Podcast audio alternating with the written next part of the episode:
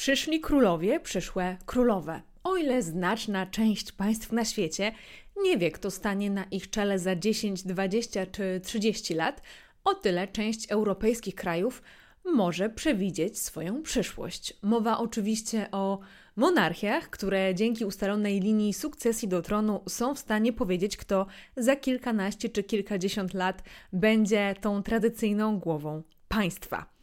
I oczywiście historia lubi zaskakiwać, jednak e, dzisiaj przedstawię Wam dziesięciu następców e, tronu, którzy prawdopodobnie zasiądą na tych europejskich tronach w kolejnych dekadach. Zapraszam. Cześć, z tej strony Anna Orkisz, Wasza przewodniczka po królewskich tematach i dramatach.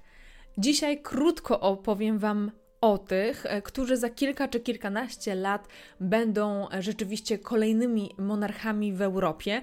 Myślę, że takie zdanie będą rządzić Europą jest jednak już y, trochę oddalone od rzeczywistości, no bo wiadomo, że y, obecnie monarchowie w gruncie rzeczy panują, a nie rządzą. Te kraje, które będę wymieniała, jednak są demokracjami, mają swoje parlamenty czy inne zbiory ludzi, którzy są po prostu wybrani i oni realnie rządzą krajem. Monarchowie głównie są e, po prostu e, tutaj głowami tych e, państw.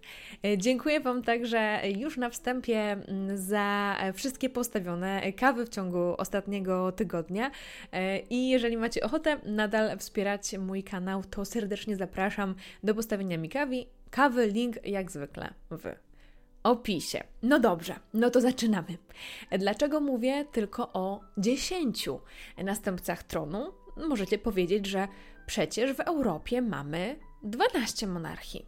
No właśnie, ale jak zwrócimy na to uwagę, yy, jakie są te monarchie, to okazuje się, że w dwóch przypadkach tak naprawdę nie jesteśmy w stanie wyłonić następców tronu. E, tutaj kłania nam się kwestia Watykanu, który jest monarchią elekcyjną i tam oczywiście królem, władcą, monarchą jest papież, który jest wybierany z grona kardynałów, e, a drugą taką monarchią semi-elekcyjną jest Andora. E, tam mamy dwóch monarchów, Mamy e, prezydenta Francji e, i biskupa jednej z hiszpańskich diecezji. No i tutaj zarówno na wybór prezydenta Francji mamy e, ograniczony wpływ, w ograniczonym stopniu możemy go przewidzieć, podobnie z biskupem. Także te dwie monarchie idą na bok, a dzisiaj przedstawię Wam właśnie tych e, następców tronu, o których już wiemy. E, zacznę od Zjednoczonego Królestwa, skończę na Hiszpanii, a na koniec podam takie punkty wspólne e, dla tych zastępców tronu i może uda nam się wspólnie wypracować jakiś przepis, jak powinno wyglądać życie następcy tronu. Zapraszam. I zaczynamy jak zwykle od Zjednoczonego Królestwa Wielkiej Brytanii i Irlandii Północnej, ale tak naprawdę jest to też głowa państw, wielu państw w chodzących w skład wspólnoty narodów, powiedzmy sobie w skrócie Wielkiej Brytanii, tak? Tutaj oczywiście następcą tronu jest książę William. Książę William, który ma obecnie 41 lat i na tronie Wielkiej Brytanii zastąpi swojego ojca Karola, Karola III, który obecnie ma tych lat 70 5. W Wielkiej Brytanii oczywiście następca tronu tradycyjnie nosi tytuł księcia Walii i taki też tytuł dostał e, William w momencie, kiedy rzeczywiście tym następcą tronu się stał, czyli we wrześniu 2022 roku po śmierci królowej Elżbiety II. I tutaj myślę, że ważne jest, żeby podkreślić to, że następca tronu to jest tytuł tylko dla no, następcy tronu, tak? Nie możemy powiedzieć, że książę George, czyli syn, najstarszy syn Williama, e, jest następcą tronu. On jest drugi w kolejce do brytyjskiego tronu, ale nie jest następcą tronu. Oczywiście czasami używamy takich skrótów myślowych w potocznym języku. Jest to, myślę, dopuszczalne, ale myślę, że warto tutaj e, wiedzieć. Jeżeli słuchacie tego podcastu, to może jest to ciekawostka, która e, Wam się przyda. No dobrze, o Williamie y, mogę powiedzieć dużo, mogę też nie mówić nic, dlatego że o Williamie już chyba wszystko wiecie. William jest tym najpopularniejszym następcą tronu i był tym najpopularniejszym następcą tronu nawet przed tym, jak stał się realnie następcą tronu. William skończył prestiżowe e, jednostki edukacyjne w Wielkiej Brytanii, oczywiście Eton, e, słynne e, Eton, następnie E, uniwersytet w St. Andrews w Szkocji, gdzie poznał swoją e, żonę, obecną księżną, obecnie księżną Catherine. Tam studiował geografię, a następnie odbył szkolenie wojskowe w Akademii e, Sandhurst, a także już po tym szkoleniu wojskowym został pilotem helikoptera i rzeczywiście pracował jako pilot e, helikoptera, takiego helikoptera ambulansu. E, także to jest mniej więcej ta historia Williama. E, ożenił się oczywiście z Kate Middleton, razem mają trójkę dzieci: Georgia, Charlotte i Louisa, i obecnie pełni już tak na pełen etat obowiązki następcy tronu. Przejdźmy do kolejnych y, państw, które myślę, że są jednak troszeczkę mniej znane. Przejdźmy do Belgii. W Belgii następczynią tronu jest 22-letnia księżniczka Elżbieta Elizabeth. I e, księżniczka Elżbieta jest córką pary królewskiej, obecnego króla Filipa. E, Filip ma w tym momencie 63 lata. Tradycyjnie w Belgii tytuł następcy tronu to książę lub księżniczka Brabanti. Właśnie e, księżniczka Elżbieta jest tą księżniczką Brabanti. Elżbieta odebrała międzynarodową edukację. Rozpoczęła ją w Belgii w języku flamandzkim, niderlandzkim. To jest jeden z języków urzędowych Belgii, co było e, pewnym złamaniem tradycji, dlatego że wcześniej monarchowie belgijscy odbierali swoją edukację podstawową w języku francuskim. Ale księżniczka Elżbieta, aby przygotować się w pełni do swojej y, roli przyszłej królowej Belgii, y, zna y, trzy języki oficjalne Belgii, czyli francuski, właśnie flamandzki i niemiecki, a także biegle e, posługuje się językiem angielskim. Jest to też spowodowane tym, że swoją średnią edukację e, odbyła właśnie na terenie Wielkiej Brytanii, a dokładnie w Walii, w instytucji edukacyjnej, która nazywa się Atlantic College. I Atlantic College będzie nam się jeszcze dzisiaj przewijał, bo jest to takie dosyć popularne miejsce e, wysyłania królewskich dzieci z Europy. Jest to instytucja edukacyjna, ciężko, no, można nazwać ją e, szkołą, powiedzmy, e, ale ciężko tutaj ją zakwalifikować w jakieś takie typowe ramy, dlatego że jest to szkoła zrzeszona w takim bardzo elitarnym programie, w bardzo elitarnej sieci, e, która nazywa się United World Colleges. Jest chyba tych szkół 12 dookoła świata i ta e, w Walii jest pierwszą placówką z tej serii. Tam właśnie e, księżniczka Elżbieta e, odebrała średnie wykształcenie i po maturze czy po tych egzaminach kończących w 2020 roku wstąpiła do królewskiej, belgijskiej Królewskiej Akademii Wojskowej w Brukseli. Obecnie w 2024 roku nosi stopień podporucznika.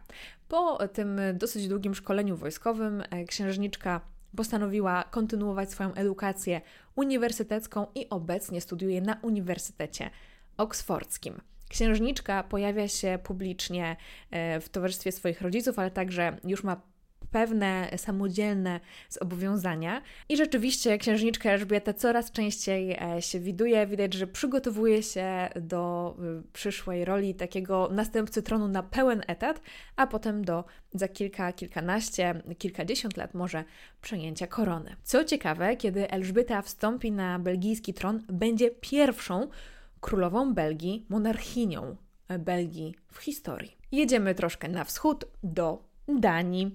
O Danii dużo ostatnio opowiadałam w odcinkach, także jeżeli macie ochotę, to od początku roku kilka odcinków na temat duńskiej monarchii się pojawiło i omawiałam tam w szczegółach rodziców e, następcy tronu, e, czyli Fryderyka X i królową Mary.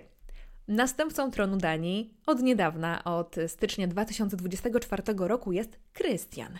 Krystian ma zaledwie 18 lat, skończył 18 lat jesienią 2023 roku. Tak naprawdę o Krystianie za dużo nie wiemy. Jest tegorocznym maturzystą, uczęszcza do szkoły średniej na obrzeżach Kopenhagi, właściwie tak na przedmieściach Kopenhagi e, i no, e, przysługują mu przywileje, że tak powiem, dziecka szkolnego, e, czyli jeszcze nie musi podejmować własnych inicjatyw, jeszcze ma czas, aby zarówno zdecydować się, jaką edukację odbierze, a także jakie inicjatywy będzie wspierał jako następca tronu. To, co wiemy na pewno, to to, że jeżeli zostanie, właściwie kiedy zostanie e, królem Danii, będzie nosił tytuł Krystiana XI. I szybka wycieczka do dwóch państw na L, dwóch księstw na L, o których rzadko wspominamy i często zapominamy. Pierwsze to Liechtenstein. Liechtenstein to maluteńkie państwo w Alpach, jest to księstwo, e, którym obecnie e, rządzi, czy właściwie na jego tronie e, zasiada 79-letni Hans Adam, książę Hans Adam, a jego następcą jest 55-letni Alojzy, czy Alois. Także tam pewnie w kolejnych dekadach spodziewamy się tej zmiany na tronie. Nie jest to jakaś szczególnie popularna monarchia, zresztą zupełnie tak jak ta druga na L, czyli e, Luksemburg. Luksemburg no, jest znacznie większym państwem, tak, należy do krajów e, Beneluxu e, i tutaj mamy wielkiego księcia. Wielkim księciem Luksemburga jest obecnie Henry, Henryk, który ma 68 lat, a zastąpi go na tronie Guillaume. Guillaume, który obecnie ma lat 42 i to co ciekawe, to zarówno książę Luksemburga, jak i Liechtensteinu, e, ci następcy tronu, e, w swojej edukacji mają e, punkt uczeszczania do Akademii Wojskowej w Sandhurst w Wielkiej Brytanii, zresztą podobnie jak brytyjscy książęta. Także tutaj mamy taki punkt wspólny dla następców tronu. Przenosimy się do kolejnego księstwa w Europie, na Lazurowym Wybrzeżu, malutkie księstwo Monako. I tutaj mamy najmłodszego następcę tronu, dlatego że zaledwie dziewięcioletniego. Jest nim Jacques.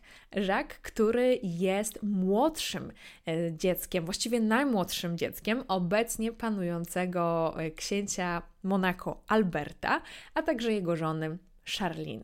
I tutaj mamy bardzo ciekawą sytuację, e, dlatego że książę Albert e, ma dwójkę dzieci nieślubnych, dużo starszych, ale oczywiście one nie mają prawa e, do tronu dlatego że po prostu nie są z królewskiego małżeństwa i ma tutaj bliźniaków. Bliźniaków Gabriel i Jacques. I Gabriel jest o dwie minuty starsza niż Jacques, ale w księstwie Monako jest zasada e, primogenitury męskiej, co oznacza, że e, najstarszy syn dziedziczy koronę, dziedziczy ten tytuł księcia Monako, a nie kobieta, nie dziewczynka, tak? I mimo tego, że Jacques jest najmłodszy z tej całej paczki, jest młodszy od Gabriel, no to i tak on w tym wypadku jest następcą tronu. Ma zaledwie 9 lat. Ciężko coś na jego temat y, jeszcze powiedzieć. Myślę, że y, prawdopodobnie dość w młodym wieku y, odziedziczy tę koronę ze względu po prostu na czystą matematykę i stosunek jego wieku do wieku jego ojca. Jeżeli macie ochotę więcej usłyszeć o e, właśnie rodzinie z Monako, to serdecznie polecam Wam film na YouTubie, ale także podcast. Jest to podcast numer 39. Jedziemy na północ, do Hagi, do Amsterdamu, do Królestwa Niderlandów.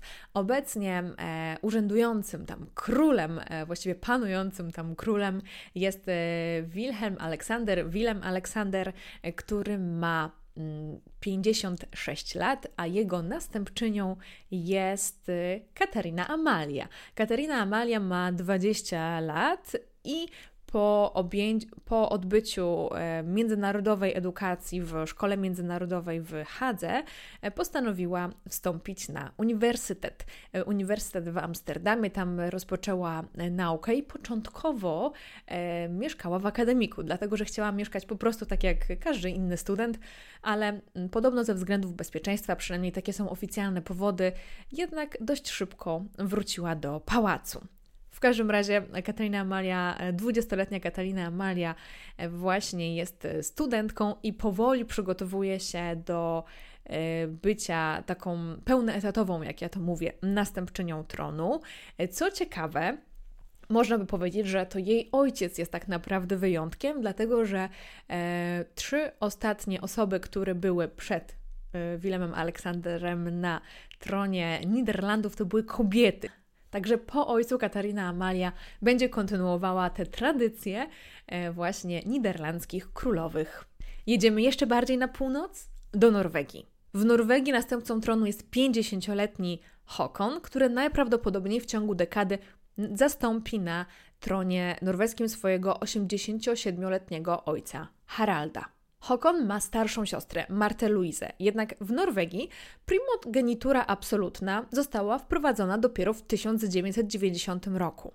I w tym wypadku akurat nie zadziałała wstecz. Także Marta Luiza, która jest starsza, nie odziedziczyła korony, a e, właśnie pierwszy w kolejce do norweskiego tronu jest Håkon. I jeszcze w latach 90.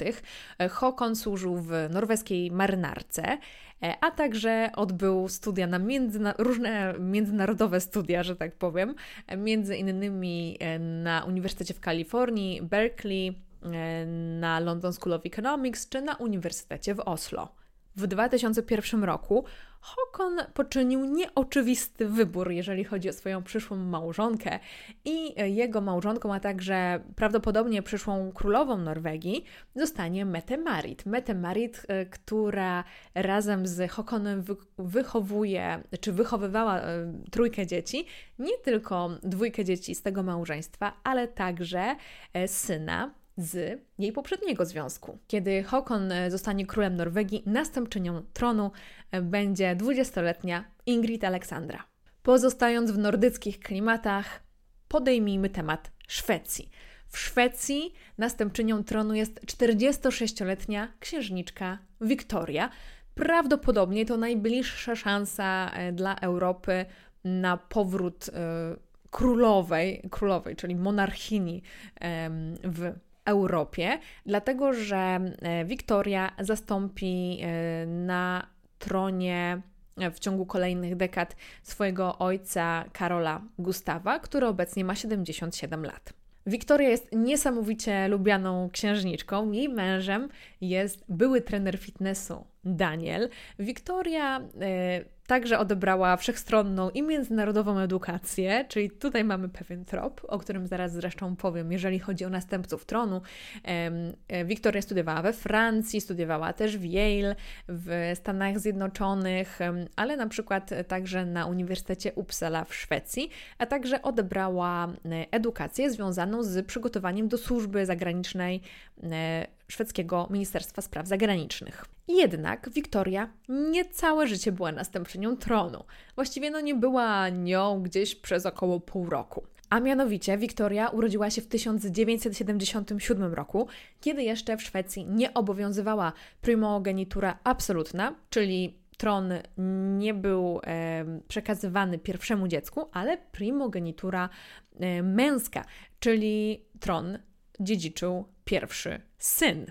E, I e, parlament szwedzki zabrał się dosyć szybko za e, właśnie zmianę tego prawa, jednak nie zdążył przed narodzinami brata Wiktorii, Karla Filipa. I doszło do takiej sytuacji, że przez pół roku Karl Filip był następcą tronu, a od 1980 roku weszło w życie właśnie to prawo o primogeniturze absolutnej i zadziałało wstecz. I na powrót Wiktoria była następczynią tronu. E, było to, y, wydaje mi się, okay, tak? To jest moje osobiste zdanie, dlatego że też dzieci były małe, więc nie za bardzo też przywiązywały się jeszcze do swoich ról, bo myślę, że 6 miesięcy E, Karla Filipa, kiedy był następcą e, tronu, nie wpłynęło jakoś szczególnie na jego życie, aczkolwiek już po latach, e, całkiem niedawno właściwie, ten temat jakoś wypłynął i król w wywiadzie przyznał, że to, że to prawo zadziałało wstecz, było błędem co było takim dosyć dziwnym, e, dziwnym tematem, więc temat się e, pojawił, ale no, nie zmienia to faktu, że Wiktoria jest bardzo lubianą księżniczką. Myślę, że wiele Szwedów też nie może się wręcz doczekać, aż będzie e, królową i no, z zapałem czekają po prostu na Wiktorię na tronie. I Hiszpania. Hiszpania, którą wiem, że wiele z Was bardzo lubi i czeka na te tematy związane z hiszpańską rodziną królewską. Jeżeli to jesteście Wy, to zdecydowanie napiszcie w komentarzach pod tym odcinkiem, chociaż ja już wiem chyba, jaka to jest grupa moich słuchaczy. W każdym razie, Hiszpania teoretycznie nie ma następcy tronu. W Hiszpanii jest tylko domniemany następca tronu, a właściwie domniemana następczyni tronu. I to jest tak naprawdę kwestia de facto czy de jure. E, dlatego, że jest taka sytuacja, jak była w przypadku Elżbiety II, kiedy ona obejmowała tron, że, albo właściwie kiedy była następczynią tronu, no właśnie, domniemaną, że w Hiszpanii nadal obowiązuje primogenitura męska. Czyli król Filip, e, który jest obecnym monarchą Hiszpanii i e, ma 56 lat, a także dwie córki. Gdyby jemu, jego żonie, królowej Letycji, urodził się syn, to on automatycznie wskakuje na to pierwsze miejsce w kolejce do tronu i on byłby następcą tronu. Ale no, z tego, co tutaj możemy zrozumieć, para królewska nie planuje już dzieci, więc właśnie Dzięki temu właściwie, mimo tej primogenitury męskiej, e, Leonora jest domniemaną następczynią tronu, no i de facto następczynią tronu. Leonora nosi tytuły e, hiszpańskiego następcy tronu, czyli tytuł księżniczki Asturii, a także w 2023 roku podczas swoich 18 urodzin już oficjalnie została e, ogłoszona, czy właściwie proklamowana następczynią tronu Hiszpanii. Leonora, podobnie jak belgijska księżniczka Elizabeth, swoją edukację średnią e, odebrała na Atlantic College w Walii. To jest ta szkoła e, taka szczególna, o której Wam mówiłam na początku odcinka. I obecnie odbywa szkolenie wojskowe e, właśnie w hiszpańskiej armii. W momencie, kiedy Leonora obejmie hiszpański tron, będzie pierwszą królową Hiszpanii od ponad 150 lat. Omówiłam wszystkich następców tronu, ale chciałabym ich jakoś tak pokategoryzować. No bo dlaczego nie? I e, tutaj mniej więcej zarysować taki typowy cykl życia następcy tronu. Jak to mniej więcej wygląda? Także z obecnych e, następców tronu w Europie możemy wyróżnić dwie główne grupy. Pierwszą grupą są następcy tronu w wieku średnim. I tutaj na przykład Norwegia, Szwecja, Wielka Brytania, Liechtenstein czy Luksemburg. Do niedawna to była także Dania. No i można by powiedzieć, że ewentualnie to była też do 2022 roku Wielka Brytania, ale jednak wiek Karola był znacznie wyższy niż ta średnia w tej grupie. I są to e, osoby, które już są takimi dobrze ukonstytuowanymi następcami tronu, z własnymi inicjatywami, e, którzy mają swoje często dorosłe dzieci i e, są dobrze przygotowani w tym momencie do zamiany na, potencjalnej zamiany na tronie. Druga grupa to jest taka grupa około dwudziestolatków i tutaj mamy Hiszpanię, Belgię, Niderlandy, Danię, czy można by nawet dodać tutaj e, drugą w kolejce e, do tronu Norwegii e, Ingrid Aleksandrę. I to są e, osoby, które dopiero wchodzą w dorosłość, tak? Właśnie to jest wiek między 18 a 22 lata. Wchodzą w dorosłość, kończą szkołę średnią, zaczynają studia, zaczynają szkolenie wojskowe. I ta grupa przed tą grupą jest chyba ten najciekawszy też dla nas do obserwacji moment, e, dlatego że no, w ciągu pewnie około 10 lat, 15 lat będą musiały znaleźć współmałżonka. I jeżeli miałabym podsumować mniej więcej, jak wygląda ten e, cykl takiego dorosłego życia następcy tronu w Europie, no to zdecydowanie jest to międzynarodowa edukacja. Tutaj wiele krajów stawia na to, aby następcy tronu byli e, wyedukowani międzynarodowo, albo e, to są międzynarodowe szkoły u siebie w kraju, albo są to super prestiżowe placówki u siebie w kraju. Czasami są to szwajcarskie szkoły, na przykład jak w przypadku tutaj Luksemburga, Liechtensteinu. Zdarza się, że są to publiczne placówki, e, jak w przypadku Norwegii i Danii, ale to raczej należy do mniejszości. Zawsze ten jakiś taki międzynarodowy sznyt jednak musi być. Następnie są dwie drogi, a właściwie jedna droga tylko w różnej kolejności, bo albo od razu po szkole następcy tronu idą na szkolenie wojskowe i tutaj już w tym momencie niezależnie od płci tak naprawdę to się dzieje. E, tutaj e, takim wyjątkiem jest niderlandzka następczyni tronu Katarina Amalia, ale zobaczymy jeszcze jak u niej to się e, potoczy, ponieważ jest to spowodowane też tym, że oprócz tego, że rodziny królewskie mają mocne związki zwykle z wojskiem e, i to jest e, po prostu w DNA rodziny, to często monarchowie są e, zwierzchnikami sił zbrojnych. Także warto, aby wiedzieli mniej więcej o co chodzi w wojsku, tak, aby tak jak ich podlegli, e, podlegli żołnierze wiedzieli o co e, chodzi na czym polega służba wojskowa i często ci następcy tronu robią też jakąś tam krótszą czy dłuższą karierę w wojsku, zdobywając kolejne stopnie i na przykład e, będąc w rance oficera. I to może się odbyć przed albo po uniwersytecie. I ten uniwersytet to też zwykle jest dosyć międzynarodowa historia. Często e, tacy następcy tronu jadą sobie na uniwersytet na przykład do Stanów Zjednoczonych albo do innego kraju, żeby trochę pobyć incognito, ale też e, przebywać w tym międzynarodowym środowisku, czerpać e, z różnych kultur i umieć się odnaleźć w różnych środowiskach e, i często też kończą ostatecznie jakieś kursy na prestiżowych uniwersytetach we własnym kraju. Dodatkowo, jeżeli chodzi o kierunki ich edukacji, to bardzo często są to nauki polityczne, stosunki międzynarodowe, biznes, ekonomia, ewentualnie historia, geografia, czyli takie e, kierunki społeczne, które też mają pomóc przygotować im się do swojej e, późniejszej roli.